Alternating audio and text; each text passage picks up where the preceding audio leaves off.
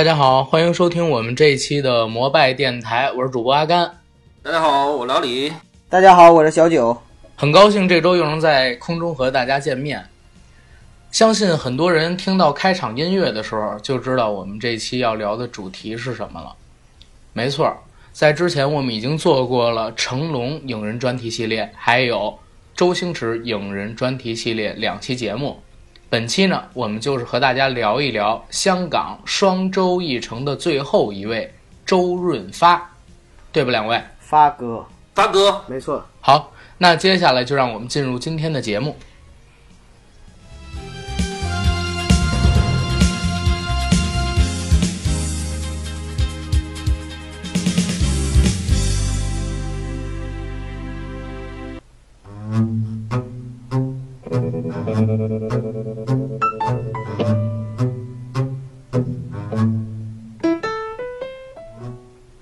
今天呢，咱们三位主播聊的主题就是周润发影人专题。我把这期专题呢起名叫做“纵横四海”，正好是应对着发哥的一个经典电影。周润发呢是咱们华语影坛最有代表性的几个演员之一，然后也是阿甘我本人的一个非常大的偶像。那今天能做他的节目，我这心里就很沉重。所以刚才大家听到这个片头。我们已经录了大概三四遍了。周润发呢是出生在一九五五年，到目前为止已经快六十二岁了。我们对发哥印象最深的就是他在七十年代、八十年代还有九十年代拍摄的那些电影作品。他是土生土长的香港人，十八岁的时候是参加了香港的无线艺员培训员培无线艺员演员班训练，训练了一年。十九岁出来，跑了一年龙套，就当上了男主角。二十岁的时候，他就已经当男主角了。这跟很多在无线艺员陪练训练班里训练的演员不一样，他们都要经历很多年。但是发哥因为个子高，外形出色，然后当然在训练班的时候他演技也很好，就用了一年时间就当上男主角了。七六年他拍了电视剧《狂潮》，这是王晶做的编剧。然后又拍了《网中人》这两部电视剧之后，他就已经在香港大红了。八零年的时候，无线电视台播放了二十五集的电视连续剧《上海滩》，这是发哥电视剧领域的代表作，而且没有之一，绝对性的代表作，也是整个八十年代香港最经典的剧集。他在里边呢扮演了现在也是万人迷的许文强。戴着一顶仔帽，然后穿风衣、穿西服，戴白色的围巾，在雪里边给冯程程举着伞，这可能是大家对于他最深的一个印象。上海滩之后，发哥呢就开始转战电影圈，先是在八一年拍了许鞍华香港第一女导演的电影，叫《胡月的故事》。之后呢，又拍了很多的电影，可是从初到尾。没有一部在商业上取得成功的，直到八四年，发哥呢在梁普志的《等待黎明》里面出演了男女，出演了男主角，得到了亚太影展和台湾电影金马奖的最佳男主角。之后呢，他做了最佳男主角之后，开始有好戏或者说商业上的戏找到他，一个呢是一九八五年的《女人心》，关锦鹏的处女作。关锦鹏也是目前的一个大导演。从那之后，呃，关锦鹏的《女人心》是拿到了九百多万港币的票房，这在一九八五年已经不低了。然后在一九八六年，就是吴宇森执导的《英雄本色》，打破了香港电影的历史票房记录，也打开了整个八十年代后半期的黑帮英雄片电影潮流。里边的扮演小马哥也成了整个八十年代风靡全亚洲的偶像。再之后呢，就是《秋天的童话》、金马和金像奖最佳男主角，《龙虎风云》、《监狱风云》，还有就是《学校风云》三部这三个系列哦不，《龙虎风云》、《监狱风云》还有《监狱风云二》这三部，也让发哥成了当时非常好的票房明星，八星报喜，然后还有像是《大丈夫日记》、《吉星拱照》这几部喜剧片，也发展了发哥的一个喜剧片的才华。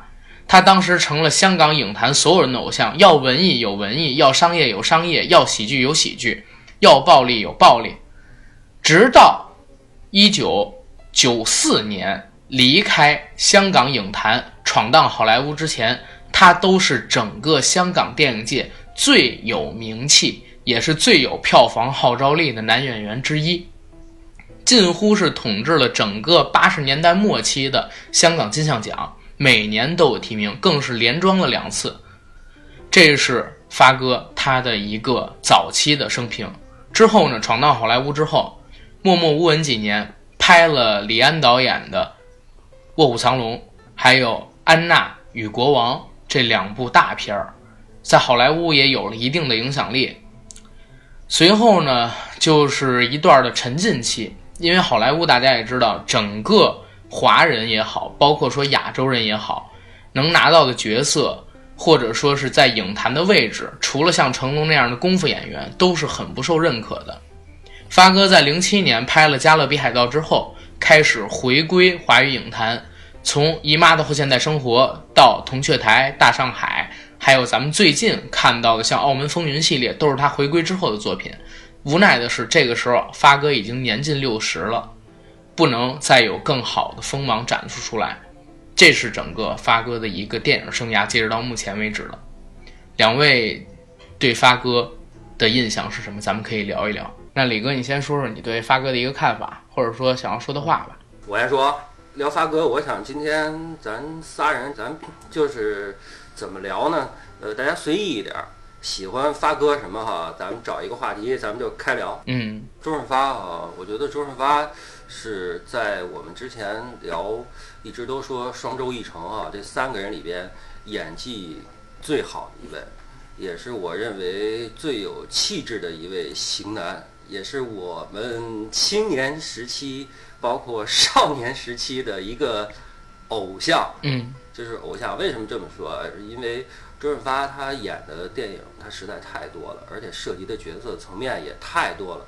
不管说是说大哥，还是这个小弟，还是一个普通人，还是一个富豪，还甚至说是一个弱智，他都能驾轻就熟的演好人、坏人、平民。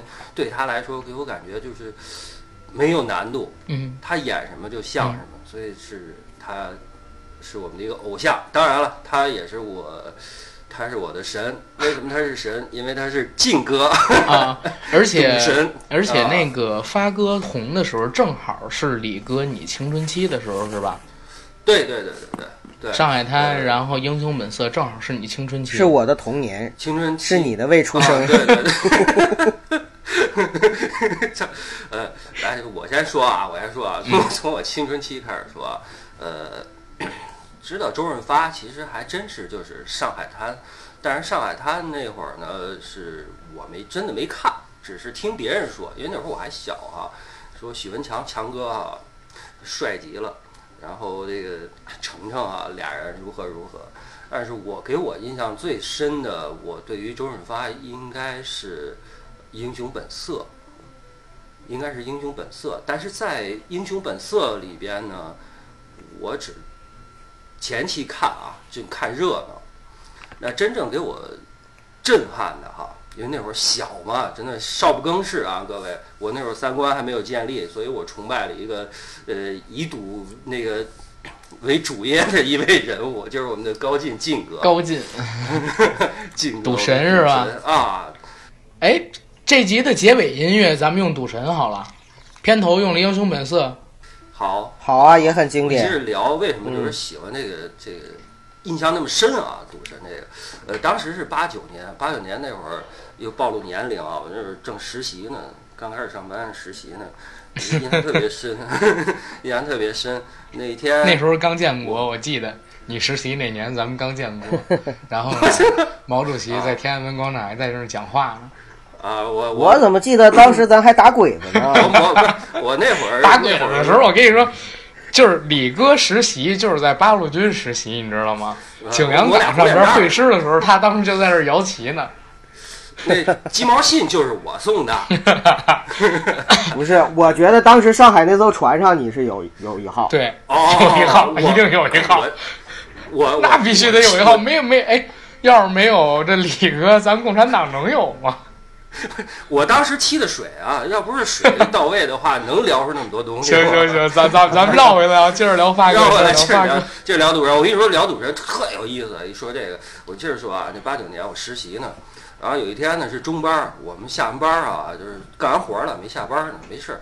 我当时有一同事比我大，比我大，那那那那也叫强哥，你知道吧？他具体叫什么什么强，我就我就不说了啊。当然我们都叫他强哥。强哥呢，是因为家里的关系，他是能特早看好多电影。有一天晚上给我们讲说，你知道，哎，我看了一电影叫《赌神》，我说这赌神没有，他就开始讲，你知道吧？给我印象最深的就是他连比划带讲赌神开始那一段玩那骰子，你们都有印象吧？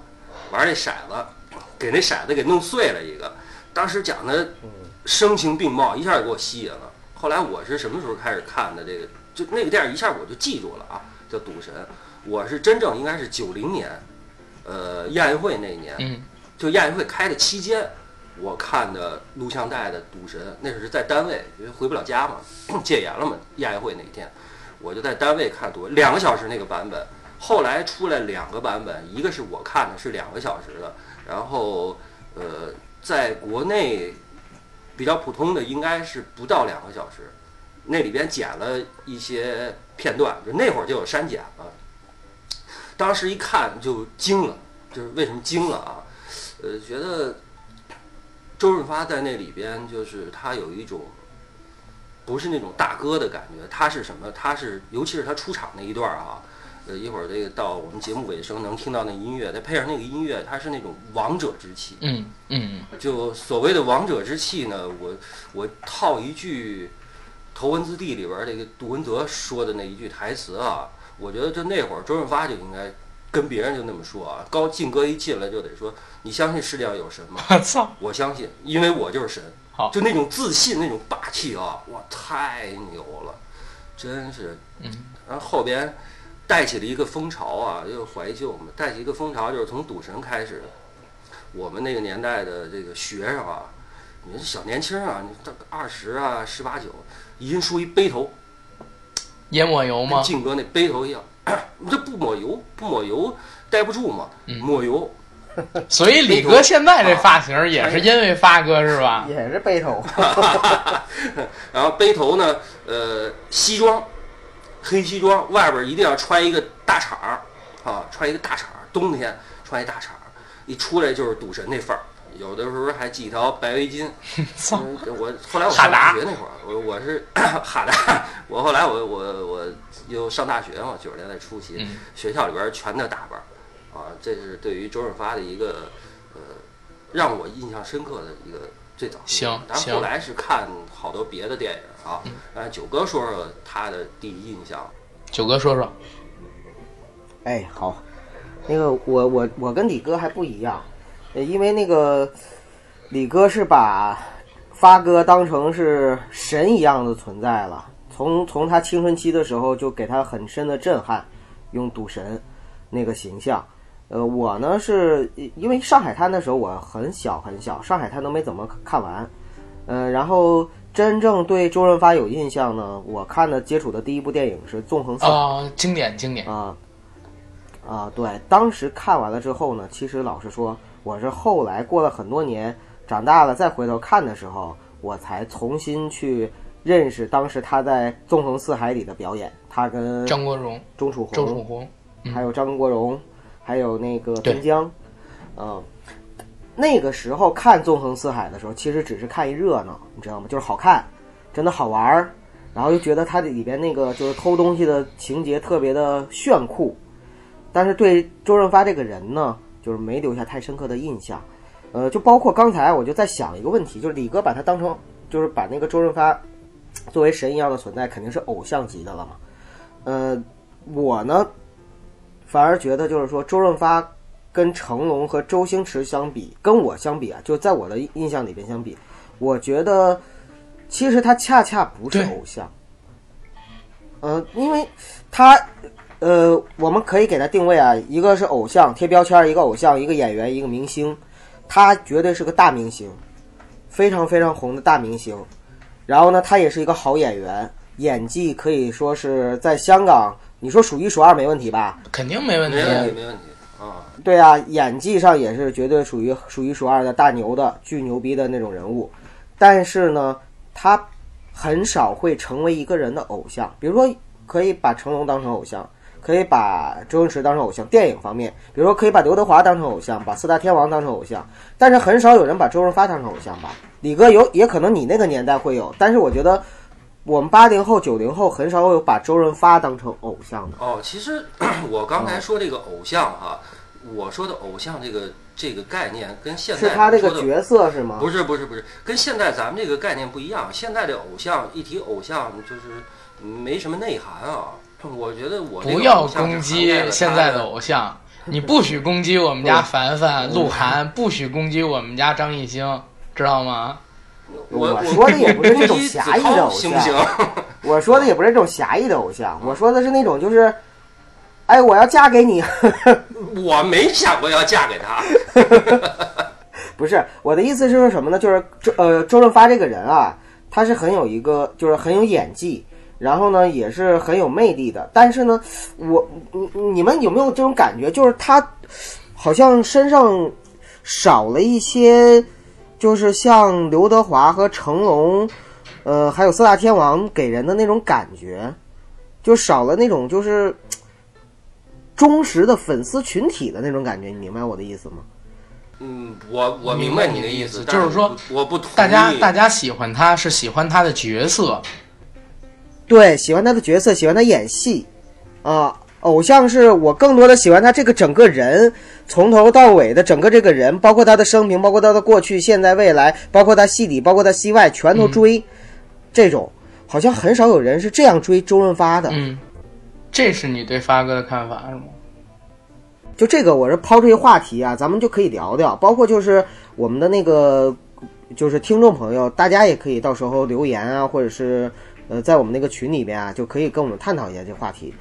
呃，为什么就是说周润发他，嗯、就是这么大牛的一个人物，但是他缺少了一个 那那种就是粉丝好，团。这是这是李哥，不是这是九哥的看法。然后我说说什么好，你说吧，开始。？OK，呃，我我接触周润发肯定是被比你们两个晚，但是在我认识的明星里边，他可能是最早的一个。为什么这么说？我之前说过，我小学的时候我就看过成龙，对吧？但是比成龙还早的就是周润发。嗯，我可能只有呃不不不，我可能只有四五岁上海滩吗？我就知道有周润发这么一个人了，因为我们家里就是我当时特小，刚买了 VCD，家里边呢，我爸当时喜欢打牌，有一群叔叔来我们家这边打打麻将啊，扑玩玩扑克之类的。当时他们爱看一个电影，叫《英雄本色》，你知道吗？那是我父亲那一代人的偶像，绝对是偶像，而且当时我都不记事儿，我能想起来的就是什么？他们在打牌的时候，我在旁边蹲着写作业，写作业正好就看见他烧美金，然后抽香烟那个镜头，一下就记住了，到现在都有印象。第二个让我印象深的镜头，就是特别经典的那一段酒馆里的枪战戏，他先抱着一个绿衣服的姑娘，然后想着那个台湾的闽南话的歌。走走走，打开门，开始双枪，砰砰砰砰砰，出来，从花盆里边又拿出一道枪。当时放这个的时候，不单我在看，我爸他们也停下手里的牌，然后喊牛逼，我操，然后然后怎么讲，这才叫什么什么什么。而且弄完了这一套之后，发哥特别经典了，说了一句“操”，你知道吗？那是那是我对电影。甚至说，对于明星最早最早的印象，真的是在我四五岁、五六岁的时候。再后来，家里边就找不到这张盘了，我就再也没看过。直到我上高中的时候，那个时候我开始喜欢电影了。通过电影频道也好，或者说我以前说过的北京台放的那些电影也好，我喜欢电影了。知道有周润发，我又找他电影。突然之间发现有一部《英雄本色》，跟我小时候看到的那两个场景一模一样，一下就把我勾回到小时候，瞬间就爱上他了。这是我对发哥的一个印象。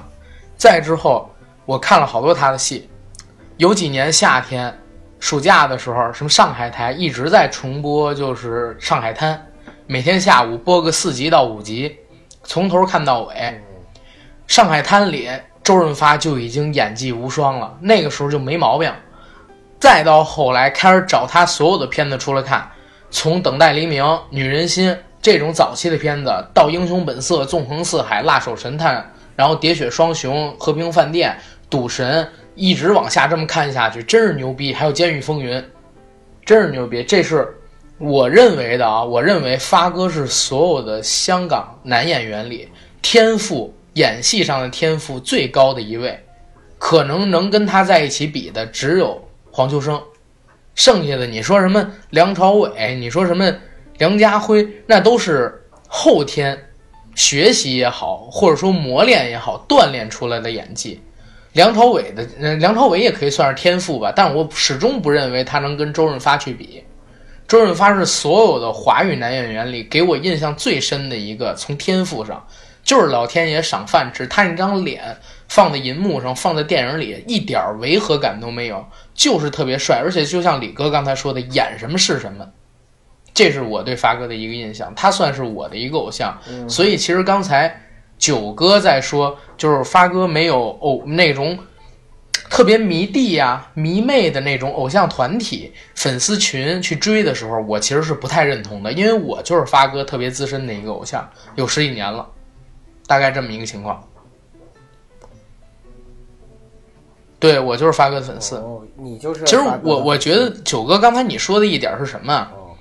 就是好多老一辈的明星，他不像现在的什么 粉丝团啊，或者说小鲜肉啊一样，有人在追着喊着什么要嫁给他也好，或者说怎么怎么样要为他付出一切呀，这种现在已经没有了。成龙年轻的时候，你想有女生为他跳楼；周润发年轻的时候也有。但是到了他们现在这个岁数，可能说过了五十岁以后，因为发哥也六十一岁了嘛，成龙都六十三岁了，到了他这个年纪之后，他的粉丝可能不会说像那些小鲜肉的粉丝一样那么激动，但是有他出的电影就会去看，所以你嗯。那个他的他们的粉丝现在其实已经都是抱孙子，他们是属于路人粉特别多那种，而且大家认可他们的一个地位，所以你说发哥现在无论拍什么都有票房，对吧？我没抱孙子呢。李哥，李哥，别别别瞎闹，别瞎闹！上次你孙子还跟我们一块儿喝酒，你刚才那强哥是不是姓李？你就说不，我那个强，你刚才那强哥是不是姓李？姓许，叫许文强。哦，姓许是吧？许许文强，这不更早吗？我以为姓李呢，在现在在中央待着呢。老李同志肯定是深藏不露的。没有，我我接一句啊，我接一句，就是阿甘刚说那个啊，真是，就是我给你形容一下啊，就是那会儿的粉丝哈，他是把偶像放心里，他不是说去去对，呃，就跟那个什么娟儿似的，你知道娟儿吧？追刘德华那个杨呃杨丽娟啊。娟儿啊，呃，不像他似的，那会儿真是放心里。就那会儿啊，真的，阿甘说了一句特对的一句话，就是什么？只要是说周润发的电影，大家都爱看。就那会儿，周润发心里的感觉，就像八零末加九零初，陈浩南在那些小孩子们心中的感觉一样。不不，不是八零末九零初，九零末零零初。九零末零零初。那是九七九八那样子。八对八零末长长成了七八岁那会儿，正好看《古惑仔》。哦，是吧？你是说那个年代的粉丝是吧？对，那个年代粉丝就跟他们那个陈浩南在他们心里的位置是一样，甚至说更高，因为毕竟陈浩南是小混混，对吧？那周润发演的是什么大哥？真的，咱就再说，如果我那会儿看，就是周润发演的电影，看《赌神》的时候，我就想，我跟着靖哥绝对受不了欺负；看《江湖情》跟那个《英雄好汉》的时候，我跟着李亚季季哥绝对受不了欺负。这种大哥才能跟呢，他是。这种感觉的，你知道吧？也可能是那会儿就是真是就是荷尔蒙分泌啊，就有点有这么一大哥，就是赴汤蹈火、两肋插刀都干的，就那么一种感觉的。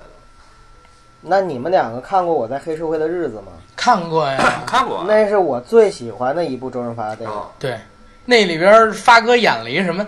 演了一个海归的二代，黑二代，哎黑二代，然后呢不想接上边那个牌儿，对吧？我但是又我没办法我开始看那个什么我叫我在黑社会的日子，我以为又是像什么英雄本色也好，先是一通打，最后呢发哥演一特牛逼的枪手也好，杀手也好，混混也好，能牛逼一把。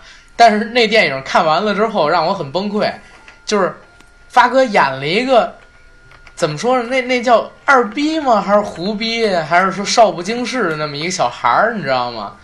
我这一下一下有点对不上号了，反而是那部戏里边 张耀扬，你知道吗？啊，特带劲。对，耀还有，那个大，傻，对对，大傻还他有俩都很耀阳哥，出戏的，其实。啊嗯，尤其耀阳哥，你知道吗？就是发哥不是在跟自己那个女朋友俩人谈恋爱嘛？哦，耀阳哥演他们家养了几十年的一个马仔，对他忠心耿耿，然后在旁边保护他，叼着冰棍儿，是吧？在那码头旁边有几个小混混跟那个发哥挑衅，发哥不敢说话，耀阳哥过去噔噔噔给人揍了，揍了以后踩在脚底下，撵着脑袋，小朋友嘛。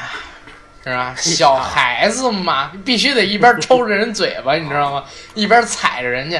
小朋友嘛，小孩子嘛，我操，真有劲儿，你知道吗？东星耀阳哎乌鸦哥，你学这你学这段怎么让我想起那个功夫里边那包租婆拿拖鞋扇着嘴巴，黑社会啊！我操，真不是，我跟你说，完全两个概念。你 想想，哎，耀阳哥一米一米八多的大个儿，然后他长得就是那种特别奸诈，你知道吗？对对对对，那种脸。我我因为我是先看了《古惑仔》，我在看这我在黑社会的日子的时候，我就一直想着他后来会不会叛逆一下，反叛一下，做个反骨仔。然后呢，正好他还在撵那个小混，踩着小混混脸嘛，嗯，然后小孩子们叼根冰棍儿，小孩子嘛，我操！我说当时说，我操，真牛逼！就等着他是最后的大反派呢，他背叛一下那个周润发，结果没有，嗯，结果没有，挺让我失望的。最后周润发不还是救他吗？对对，还是忠心耿耿。那个我在黑社会的日子里边，主题曲罗大佑的那个《飞沙风中转》也特别好听。嗯，《飞沙风中传》，嗯，嗯，那个好听。对那我我讲了人在黑社会的一种无奈。对，对对，那我觉得阿郎的故事那不更好听？阿郎的故事，那罗大佑啊，就阿郎的故事也罗大佑啊，现在没看过呢，到现在。对呀、最后罗大佑啊，啊，太太牛逼了，真的。啊罗大佑好像做了很多有关于发哥的电影的主题曲，啊，没错。《秋天的童话》好像也是罗大佑做的。嗯，反正对吧我我是我是对于阿郎的故事那个片尾曲印象比较深嘛。那个嗯，你的样子，啊，你的样子，我靠！再配上那个画面啊，头盔外边都是血，我我看着真难受。别说的难受的，说说点有意思的啊，说点有意思的好。刚那个九哥说到这个纵横四海啊，真的，九哥啊，我就问你一句啊，哎，你喜欢纵横四海，你印象最深的台词是什么台词啊？你印象没，最深？我只有印象最深的情节，台词还真是没有。我跟你说一句，我有我跟你说一句，我有台词我跟你说一个印象最深的台词。等会儿等会我儿，九哥我先不，李哥我先说，然后你再看咱俩那是不是一样的。所以行，你俩一说我就想起来，嗯，我我印象最深的台词，我说的是周润发形容一个女人的，咱俩说的是一句吗？呃，不是，不是啊我记得是张国荣。啊啊，张国荣在那个片头不是有人在画画吗？他们抢完了那车之后，有人在画画，嗯，画他的这张脸，画完了之后说，呃，我是什么呢？我是侠盗还是大盗？然后明天看报纸吧。这是我印象最深的。我操，真帅，那是偶像。然后你说说你那句台词，我说那个哈，我说那个是当时是周润发和张国荣还有钟楚红三个人在一块儿。嗯周润发呢就逗钟楚红，因为钟楚红演那人叫红豆嘛，演那个女孩叫红豆，她就过去，她就说：“ 我们的红豆妹妹那修长的上半身，下半身就不用说了。”但就这句台词，你知道啊，是在我那个年代，因为也有一部分上学的嘛，那小孩逗这小姑娘哈、老用这一句话逗。你那修长的上半身，下半身就不用说了。你上半身要是修长的话，下边小短腿儿嘛，小短腿儿嘛，就说他们啊，哎，你听我说一句啊，呃，我喜欢花，难道我摘下来你让我闻闻？我喜欢风，难道你让风停下来？我喜欢云，难道你让就让云罩着我？我喜欢海，难道我就去跳海？想不想起来？这是什么呀？没有，这是《纵横四海》里面的台词啊，是吧？是吗？哦，《纵横四海》里面 想不起来了。就是那个，因为你是往文艺范儿那儿倒啊？钟楚红后来不是就是曼妞不是那个后来跟那谁了嘛，跟那个张国荣张国荣了嘛，嗯，嗯然后那个周润发不回来了嘛，回来了，嗯对啊，那在节目刚开始的时候呢，就跟大家先沟通一下周润发他的一个人生经历、影坛生平，还有 舞在，然后咱们接着刚才那个开始聊，就是刚才聊哪儿来着？那没事，这都好接。哎，你们两个就是，我想知道有看过《上海滩》的吗？不是不是，有说说错了，说错了，说错了，得这么说，这么说。呃，你们两呃，不能问哪个。李哥，你当年是在上海滩在大陆首播的时候看的上海滩吗？不是，我当时大陆是录像带嘛，上海滩没在电视电视剧上海滩，上海滩嘛，电视剧嘛，录像带。当时那个录像带是是那个在外边录像厅放。我跟你说，你们 你们可以回去问你们的上一辈的、父辈的人哈。那那会儿看上海滩两个途径，一个途径是去外边录像厅看那个电视剧啊，还有一个途径是过去在那个年代，一般的大的单位啊，他们都有一个比较特殊的一个系统，叫闭路电视。啊，这个所谓的闭路电视呢，是你只有住这个单位的宿舍，是单位给职工的一个福利，他专门就接那么一条线，每天晚上放这些片子。嗯，哪个我只有是我闭路电视是那个就在电视台看的，对你没在电视台看过吗？没有，那很晚了。那个一说电视台就很晚了。不是，因为我因为我是这样的啊，我听说上海滩是在一九八二年大陆首播的，当时你没看过吗？我跟你说，八二年绝对不是在这个就是北北京电视台什么的播的，啊，北京没有，上海台有。不是上海，不，是上海滩如果是在八二年时候最后最开始首播的时候，看嗯，看，嗯，上海滩就是在首播的时候，一定是像李哥说的那种看法。我们后来在电视上放的时候，一定是已经不是首播，但是呢，嗯，对，但是好像是真正引起全国的上海滩热和许文强热，包括吕良伟，包括赵雅芝红起来，也是因为当时全国都放了这个电视剧才对红的。我听说是这样，就是八二年的时候，上海台肯定是引进了上海滩的。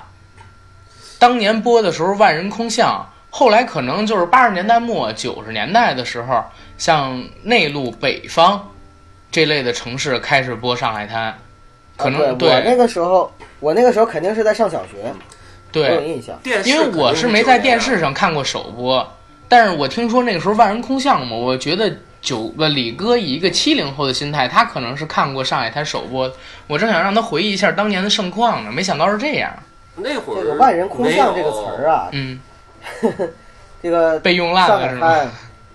呃，《射雕英雄传》、《新白娘子传奇》、《渴望》，这个渴望是真是万人空巷，因为对中国来说，万人空巷不算啥，你一人空巷都不算啥。我我插一句啊，十亿人空巷，十亿人空巷牛逼。我妈我妈当时这么说，我妈说当年渴望在播到第三集的，因为渴望是在中央电视台播，当时也没几个其他台。第一集、第二集的时候还好，步收看，对对对同步收看啊。渴望在播到第三集的时候，当时真的是一一播渴望，因为是新闻联播之后就开始播，整条大街一个人都没有。没人全部都在看那个剧，那个剧的影响特别大，包括我妈现在还一直在哼什么“悠悠有岁有岁月”，欲说当年好困惑，我都会唱那个，你知道吗？我们那时候都是陪着爸妈看。老对。实说，小的时候啊，你喜欢什么，不喜欢什么，就是呃，在那个年代，我还在小学以前的时候，其实相当于是没有什么个人的喜好，大部分是父母喜欢什么，你就跟着看什么。对，孩子的品味其实是由父母养成的。对对对对，没错。而且那会儿啊，嗯那会儿就是电视里边儿你选择的台太少了，基本上嗯也就是除了中央台就是地方台啊。嗯我记得我们嗯最开始两个台，一个中央台，中央一套，一个我们齐齐哈尔电视台。呃，后来呢，又加了一个中央二套。对对对，北京也是。所以那会儿刚九儿说的那个，刚九儿说那个《射雕英雄传》啊，《射雕英英雄传》就是黄日华跟翁美玲那一版，最早他们是北京也不让放的，北京一直就没放过《射雕英雄传》。很多人看是谁怎么看？就是我刚说的，一个是闭路电视，还有一个是就是北京以外的这些周边这些市啊，他们的电视台放。本来是放了几集，但是那会儿说是后来停播了。为什么停播？是因为太血腥，停播的。啊，真的，那会儿是说的是太血腥。你说万人《射雕英雄传》还血腥，就因为那会儿的人没没见过这个嘛，啊没见过。嗯觉得太血腥。还有就是，刚我插一句，就是万人空巷啊，其实我我认为就是万人空巷，我记忆里边的啊是什么呀？是霍元甲，啊，那是万人空嗯巷，霍元甲，呃，霍元甲讲的爱国嘛，所以当时是全国首播的，而且同步霍元的那种甲是最武打嘛武打嗯嘛啊，特好。其实其实中国很多的那种，就是我们说什么八三版的啊，什么八五版的什么的这些，嗯。并不是在八三年、八五年的时候才在中国火起来的，对。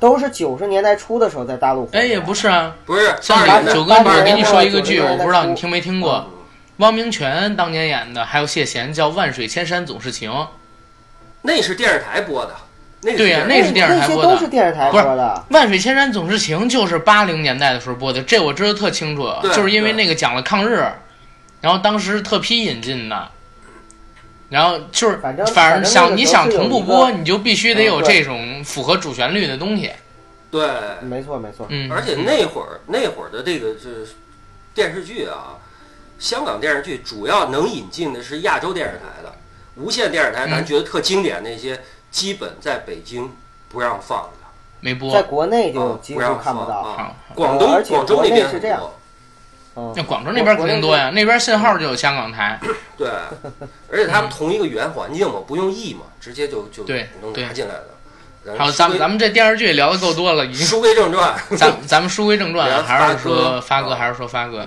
聊发哥，就是刚才我说我小的时候印象特深的那个《英雄本色》，《英雄本色》我说的是我在四五岁的时候，家长就在看，后来又接触发哥，就是通过像什么电视频道播了一个电影《赌神》，那个就像李哥说的一样，音乐一响，嘚嘚嘚嘚嘚嘚嘚嘚嘚嘚然后开始有一个特别慢镜的低角度拍着的镜头。嗯，发哥缓步的走出来，然后看一下四周，特别有气势，用那种慢镜头环顾四周，一站定，一撩衣服，打出一张牌，我操，太帅了，哎，你看他太帅那个太帅了，他那个眼睛那个自信啊，真的眼神里的自信和他嘴角那种似笑非笑那种感觉，对我操，真的，我一我一直男迷死我，真的迷死我，偶像，对，为什么我那个《澳门风云一》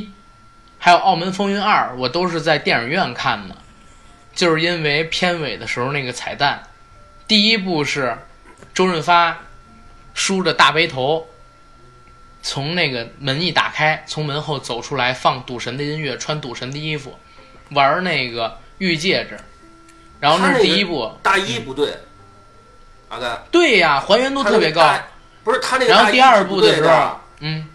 他大衣他穿的是个风衣，赌神穿的是个呢子大衣，他那个风衣就有点像小马哥那风衣，小马哥。是吧？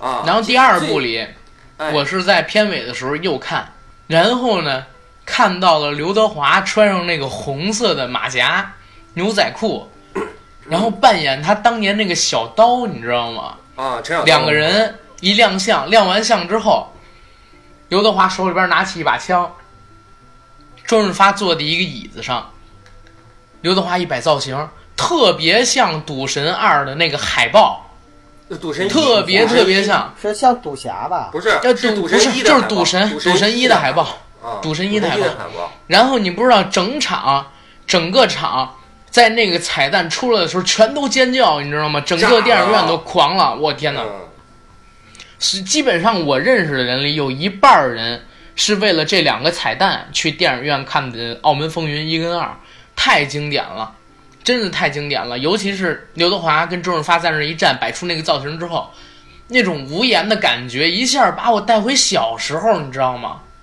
太有太太牛逼了，实在是太牛逼了，那个。啊，说的我都激动了，激动，没有没有。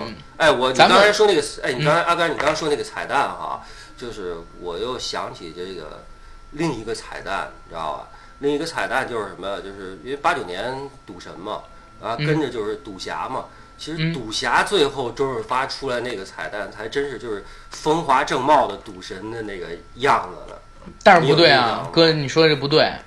赌侠里边没有周润发，片尾那个彩蛋用的是片尾那个彩蛋用的是《赌神》里边的两个镜头，而且没录正脸，因为周润发当时在拍别的戏，没给正脸，没给正脸。赌侠那个，因为这个我知道，因为是我当时查过新闻，是吗？周润发当时在拍那个应该是哪部戏？是我爱钮文柴呀、还是花旗少林？然后当时跟这部戏是要打擂台的，先签了对方，所以没办法过来客串。然后那个王晶就用了赌神的两个镜头，但是没有录正脸，录的是背影，还有他那抹油头跟他从车上下来的镜头。然后俩人就开始喊师傅，没有录正脸。但是他说了一句话是吧？对，他说了一句话说话说话那没错儿，啊，说话这配个音，对，说话配个哦音就行了。但是他他自己没有露正脸，赌侠里边儿。感觉那个正宗嘛。对，呃，发哥演这些人真的是驾轻就熟。王晶，我今天早晨在看，哎，也推荐各位咱们的听众朋友去看啊。零九年的时候，TVB 出过一个谈话类节目，叫《星星同学会》，现在在 B 站上边就可以找到所有的片源。它是吴君如和钱嘉乐主持的，每一期都会请一些香港电影界的大牌儿过来聊一个话题。王晶来的那一期就聊到了周润发，他在评价周润发的时候是这么说的：说发哥年轻的时候眼里边是有一股煞气的，煞是那种魔煞的煞，嗯，这特别有威慑力。然后说，当年他拍《等待黎明》的时候，回头看了一眼举着那个日本砍刀的那个刽子手，看他的时候那种杀气，还有像是高进在古神在赌神里复仇的时候，眼睛里边那种杀意，特别的强。反而是现在年纪大了之后变得平和了。你看他演那个《让子弹飞》，嗯嗯嗯，里边就缺少了很多的狠劲儿，包括说《黄金甲》里他演的皇帝一下儿一下的把那个小儿子给打死，眼睛里边都没有那种煞气出来了。呃但是那个就是发哥老了之后吧，现在越来越像老顽童。对，特别平和。很内敛了，很内敛。可是就是刚说那黄金甲，黄金甲，你说拿拿那个腰带抽他儿子那段，我看着很害怕啊，那真怒了，一看是很害怕真怒了，我操！但是但是他没有那种就是赌神眼睛里边那种特别狠的那种煞气劲儿吗。反正看着凶。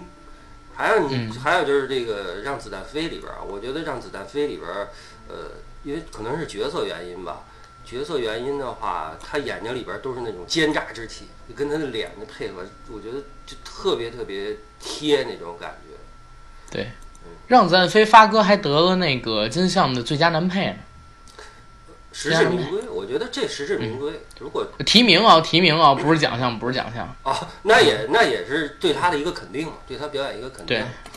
对，反正发哥他可能是因为一个个人的外形特别的高大，然后呢，你看他眉毛很浓，然后很硬，嗯，整个脸型也是偏强硬派的，所以他在演黑帮啊，包括说是演一些就是流氓啊、混混这类的角色的时候，都特别有样儿。我看九哥这照片儿不戴眼镜儿，跟发哥特像，脸像，九九哥吗？再梳个背头，真的就倍儿像。别戴眼镜儿啊！李哥，你什你是什么时候瞎的我？现在正看你头像，正瞻仰呢，真的。你不戴眼镜，九哥的头像，你等会儿，等等等会儿，咱先不聊这句，我看一眼九哥头像啊。九哥头像像发哥吗？因为他也穿个西装嘛。你你你你是在侮辱自己的偶像？没有没有没有，不是，李哥，你什么时候瞎的？我也想这意思。不是我离着远，我得远看。李哥，你近视啊？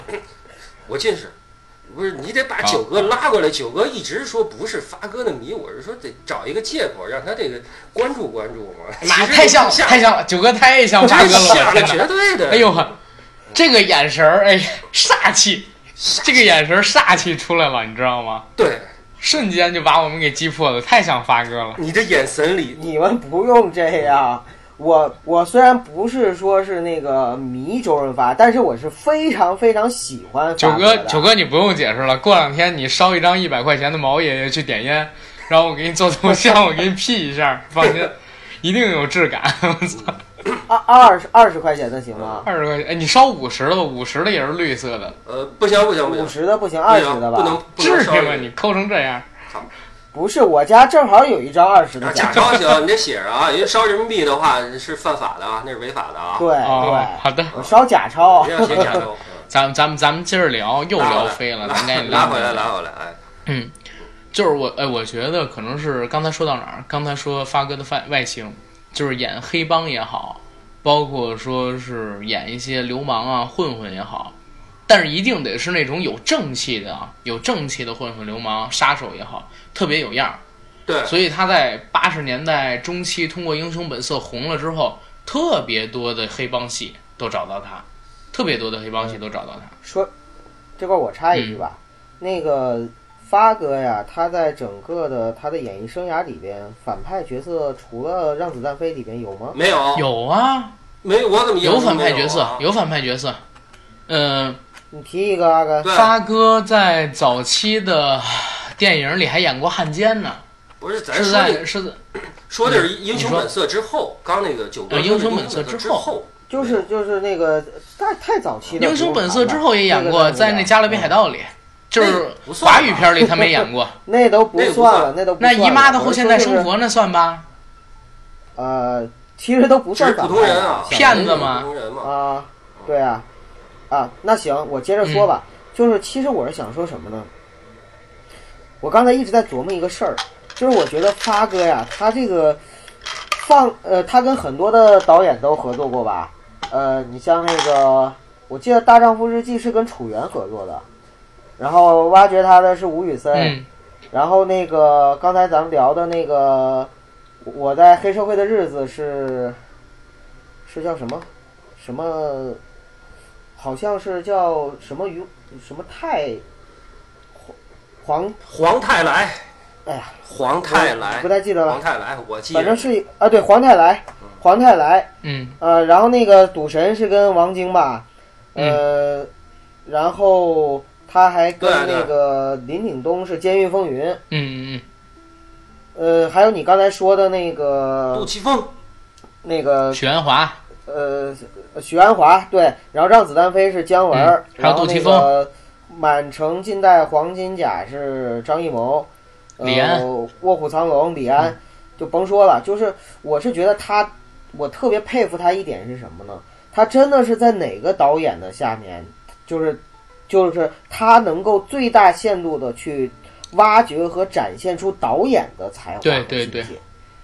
就是导演他水平能到什么程度，周润发都能给他淋漓尽致的展现出来。而且你知道吗？对？对对对你知道咱们正常就是演员在演戏的时候要呃敬业的演员啊，会写一个人物小传，知道吧？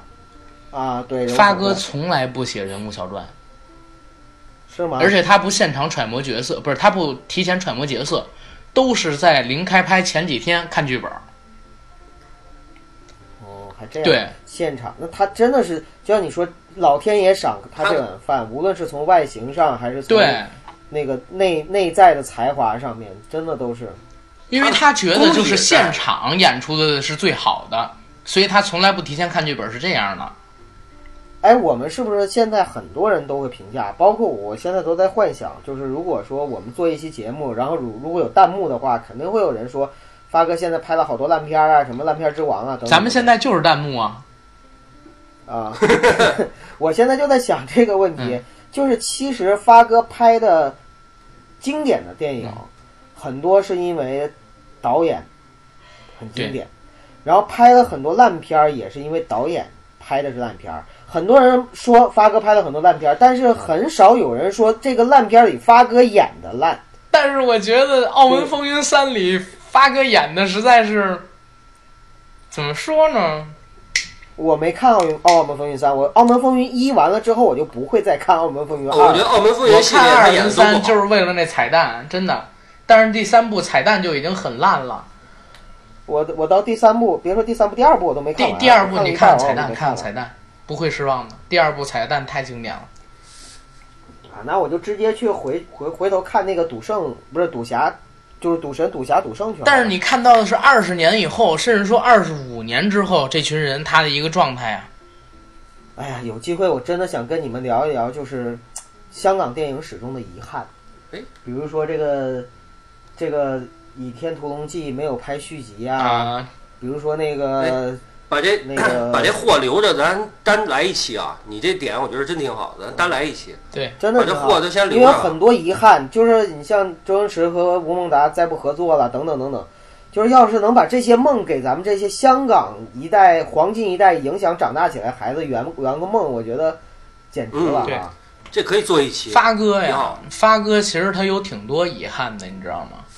就是你们你们知道的，黑那个《黑客帝国》里，其实邹兆龙演的那个角色最开始找的是李连杰，大家都知道对吧？那个我知道啊这，个第二个找的人是周润发，找他演谁啊？就是演邹兆龙那个角色对，那角色对是吗？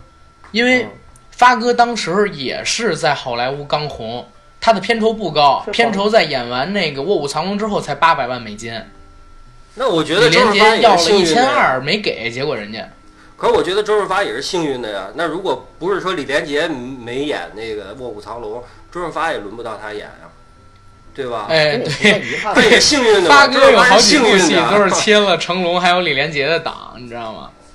替身杀手，替身杀手当时也是给李连杰的，李连杰没拍，给的周润发，动作戏嘛。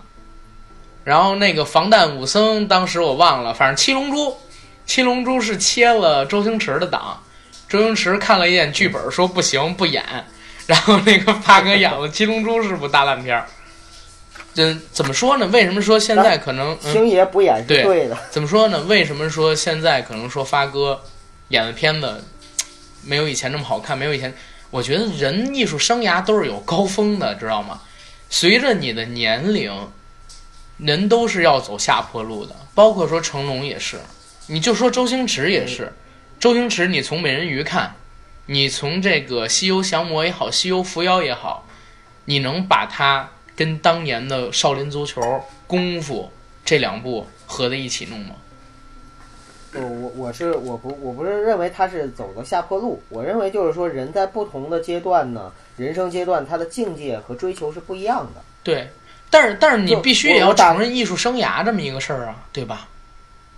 这个艺术生涯吧是这样的，嗯呃，他们都是老艺术家。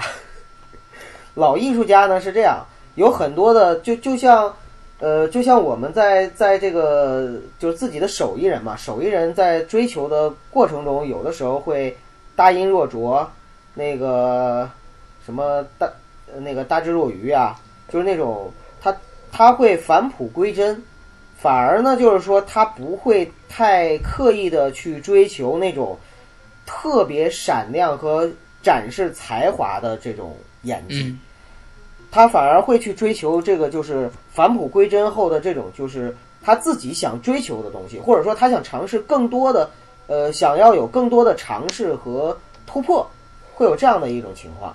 你像发哥吧，他，我我怎么觉怎么说呢？我总觉得啊他就是选片儿可能不太注意。我觉得发哥选片儿还行，就是你看他早期啊，早期哪怕他没红的时候，《英雄本色》没红的时候，他拍的戏，许鞍华的戏，就是他的关锦鹏第一部戏也是他，不是他每年拍好片的时候，他都选几部烂片接着嗯，拍、啊对，赚着钱。但是最近几年我确实没见他拍什么好片儿。你就说从一从那个《让子弹飞》之后，发哥确实就没有拍过任何一个好片子，我可以这么说确实没。有一部值得值得称道的。对虽然他每年还还都还都在对，《寒战二》还算不错吧，寒战二》还算不错吧，但是《寒战二》它是以配角的形式走，对，像后面这些戏吧，都不能算是发哥的问对。《华丽上班族》其实我觉得还行，但是跟他早期作品比实在差太多。但是《华丽上班族》有一个地方让我特别感动，就是发哥又穿起西装，你知道吗？发哥穿西装演时装戏，真的好多年了，在《华丽上班族》之前都没有。嗯那发哥的古装呢？你们不评价了？那玉皇大帝，古装孔玉皇大帝，不不不不，玉皇大帝，玉皇大帝太帅气了，黄金甲，黄金甲。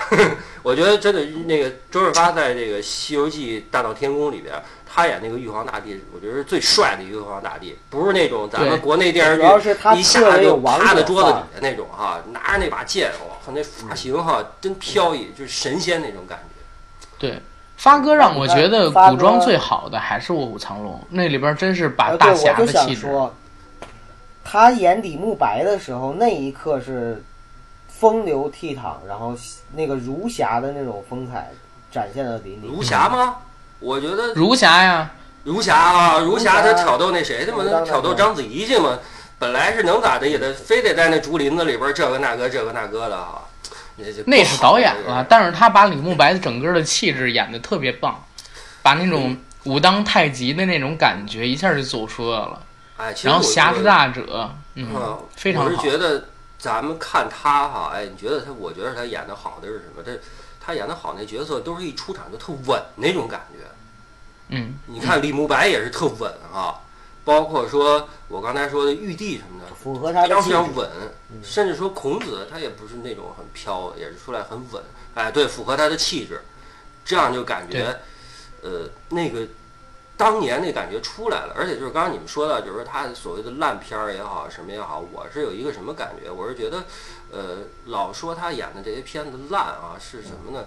他演，我发现有一些片子，他是什么？把他当年最出彩、他风华正茂的时候那些角色再拿出来，再去重新往上套。哎，在他在他老年再开帅，你就感觉是英雄迟暮的感觉了，肯定就、就觉得有点烂了。为什么？因为毕竟他是曾经的一个偶像嘛，他有风华正茂的时候，是吧？在他老年，他再去做这些的话，可能不是他愿意要做的，是因为剧情的要求，甚至说导演的要求。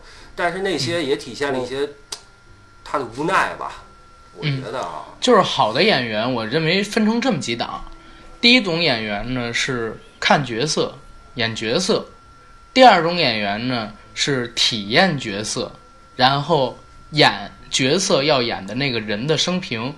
最好的演员是看角色自己就成了角色，然后演自己。